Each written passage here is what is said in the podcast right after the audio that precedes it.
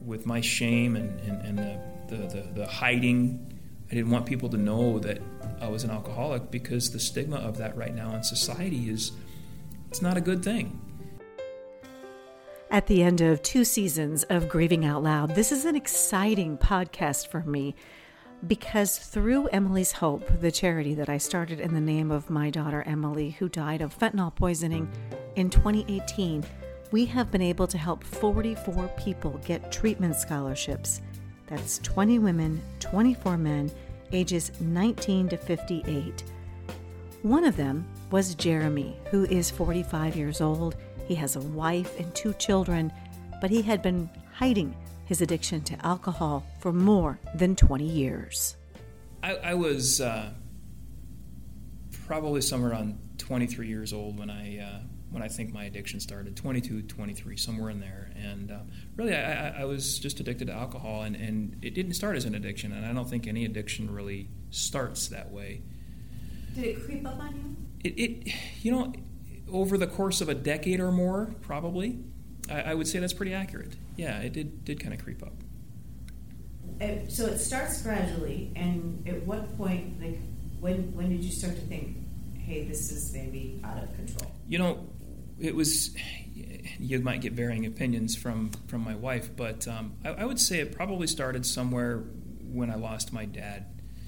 Um, my dad died of of uh, cirrhosis of the liver, which is you know brought on by excessive drinking. So dad was an addict as well. Um, he was an alcoholic, and and uh, and I think that was that was part of where um, when my addiction started turning for the worse. And I like to use that as a turning point, but I'm willing to bet it was probably before then. Um, frankly, I, I, just can't remember. Uh, I, I, think once that happened, because my dad was my hero, and, and he, he is he still is my hero. Um, you know, and he's been gone almost ten years now. Um, and uh, I think that's when it really started getting worse. Um, I didn't have the the rock in my life to go to, and, and I grew up in a great home. My parents were wonderful people. I got a grew up on, a, on a, an Air Force base in upstate New York, and had a, just a great childhood. Um, you know, and and it was it was something where I never thought that I would be that way, that I would be, you know, in, in, the throes. I never drank in high school when I was a teenager. Never drank until I was of legal age. Um, and then, yeah, did it creep up on me to, to get to your point? I, I, I don't know, but probably. I mean, now that you bring it, that's a good way to put it. Um, but when dad when dad died, I, I found myself drinking more. Um, and then other things in life, you know, you start having these, you know, life hits you, job changes and moves, and you know, um, you know, uh, children come into the picture, and yeah, um, towards towards the, the latter parts of, of my addiction before I got help, I think it was, I would use it more for, um, to numb myself. I'd use it to go to sleep at night. I'd use it to, um, I'd use it to, to, to escape. Um, and, you know, and not deal with the problems or, or just life around me that I, I didn't understand. Um, and, and, and or, or didn't, didn't like. I, I, didn't like certain aspects of my life, and I would use alcohol to numb that or get away from it. Did you hide it? Absolutely, I did, as best I could. Um, a lot of people look at me and, and, they, they were shocked when I came out and said I was I was an, an, I had an addiction to, to alcohol. They didn't know. They, they uh, I, I, hid it very well, and, and, over the course of my, my drinking span of, of 20 years that my addiction developed, um, I became very good at hiding it. Uh, I, I, was I was a, uh, a, functioning alcoholic. Is there shame surrounding it? Ab- absolutely. I, I know I caused pain in my house and, and within my, my family. I know there are things that um, that I'm going to work the rest of my life to repair and bring back with with my my family. Um, we'll figure out how that goes as we go. But yeah, is there shame? Certainly. Could I have done things different and made you know been a, a, at a better point in my life than I am now if I hadn't been addicted? Yes. One of the things that stops so many people from getting the help they need is the shame associated with addiction in our culture, and that certainly was true for Jeremy. I didn't understand addiction when when I was in the throes of my drinking. Um, I knew I had a problem, but I didn't know how to get help. Um, it was scary to change. Um, I think anybody can can appreciate that change is scary, even if it's change for the good sometimes. And I was terrified to go get help because I don't like to ask for help. I'm a pretty proud proud guy, and I like to think I can handle things myself. Um, and that shame builds when you when you have that kind of thinking. And what I didn't understand was what addiction really is, and and what it can cause when um, when you don't address it as soon as you understand it. Um, and maybe that's the wrong choice of words, but uh, I, I, think with my shame and, and, and the, the, the, the, hiding, I didn't want people to know that I was an alcoholic because the stigma of that right now in society is it's not a good thing. Um, because it does cause pain, like I cause problems with my family. So, what prompted you to get help? So, it was a Saturday morning. I had had some work, late night work the night before, and uh, Saturday morning I had woken up from about four hours of sleep. And typically, what I would do in a case like that, because it was a Saturday, is um, I'd just go have a few drinks to, to, to kind of get myself right for the day. Um, make sure I'm not, because uh, I wasn't working that day. I never drank when I worked. But um, you know, when uh, when when that would happen, uh, I had something to happen that day, and uh, I just a little light versus picking up the the bottle. I, I, I picked up the phone, and I made a phone call to uh, a, a, a, place to, to, to get help. Called a toll free number, and there's a bunch of them out there. The one I chose happened to be through my employer, but. Um, and I spoke with a young lady on the phone. She took some information, and then um, the following Monday, uh, I started the process. Was were you scared? It's terrified. My whole world was about to change because alcohol was my life, and it's something that shouldn't have been.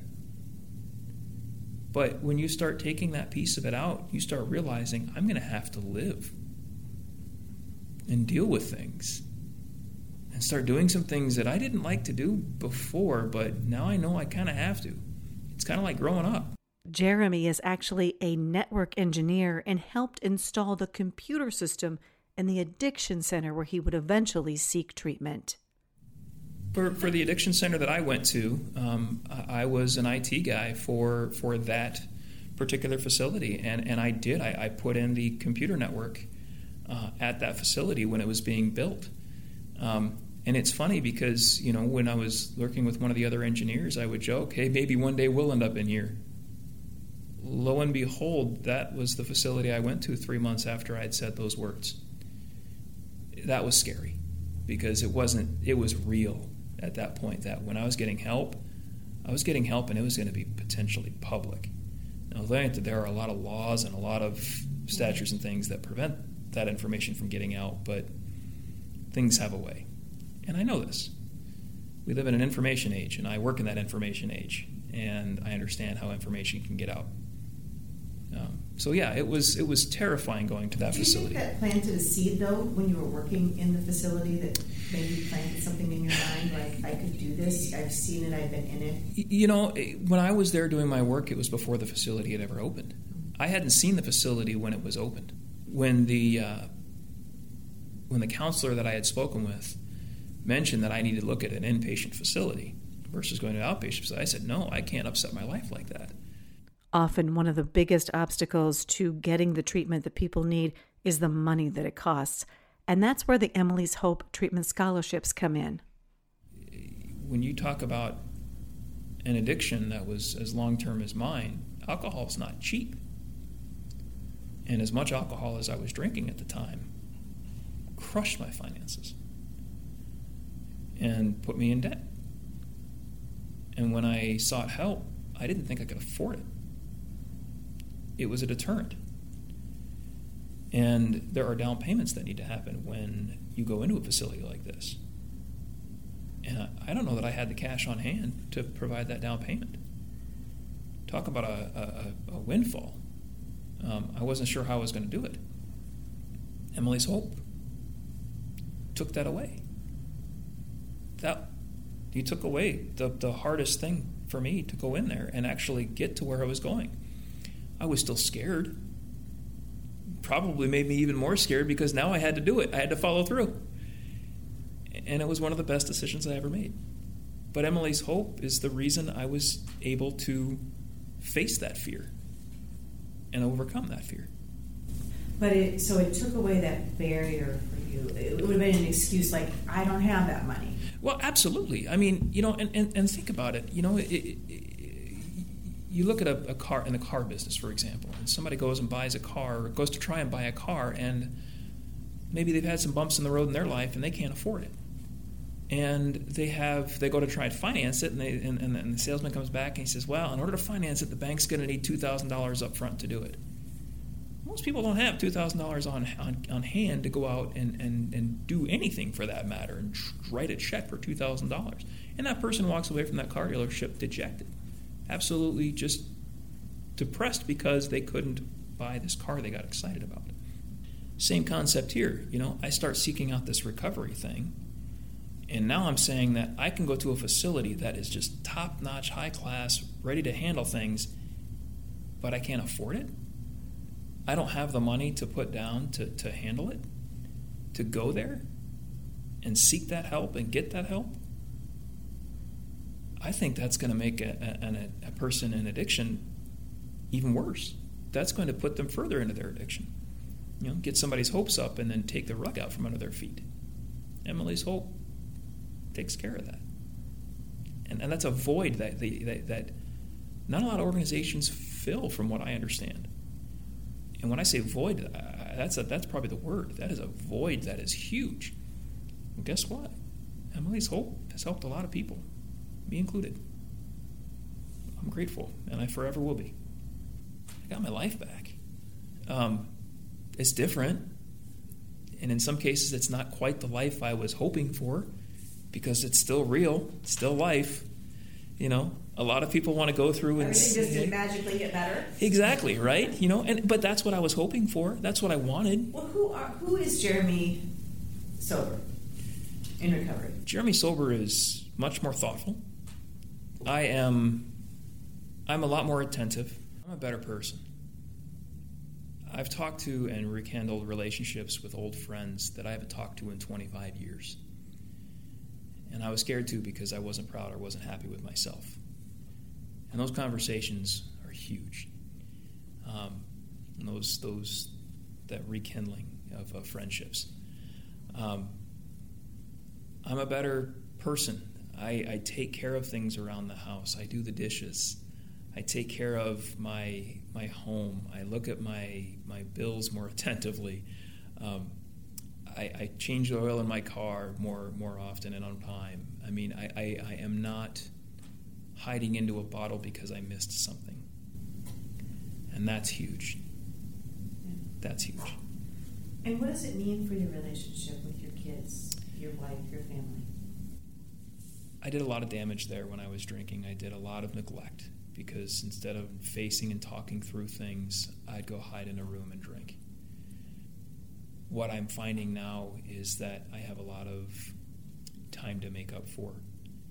And I'm very gingerly stepping through that to give them time to understand and see what I'm going to be like sober because I'm definitely a different person now. Um, my thoughts aren't quite as jumbled anymore.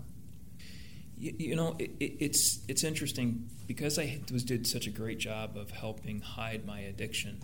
Um, my kids didn't talk about it either that I thought but they did with their friends and things like that. They knew. Yeah, they did know. Kids are smart. My kids especially. But um, but frankly, I wish it wasn't that way. I'm a better father all around just because I'm there. I'm there. I'm not hiding in a room drinking when I should be there talking to him or asking him about his day and how it's gone. I don't think there's anything more important that's as much as I got to say about that. That is, there isn't anything more important than than taking care of my family. I am there for my son anytime he needs me. Just yesterday morning, he needed a ride to school. Typically, his mom would have handled that. I didn't even think twice. I hopped in the car and took care of him. It's something that I wouldn't have done. I want to get to know him better. I don't feel I know my kids, either of my sons. I never talked to them. I was so caught up in my own depression and my own drinking and my own addiction that I don't understand my kids at times. Um, it's, it's getting better, but we have a long way to go. And that's on me. 100% that's on me. But we've started that process. You know, we're, we're getting there. We're talking more. And it's something that I can now make sure he takes his medicine. I can make sure he, you know, eats his dinner.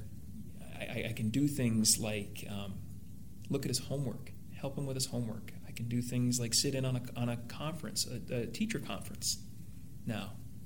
Well, before you were always someplace else, really. I mean, you were there. Even if I was there sitting there, I was still someplace else. Yeah. Sure. Absolutely. Yeah, you're right. Absolutely correct. I was I mean, elsewhere when I was drinking. And that was most of the time when I wasn't working. I think people need to understand that a lot there is a lot more to addiction than people think.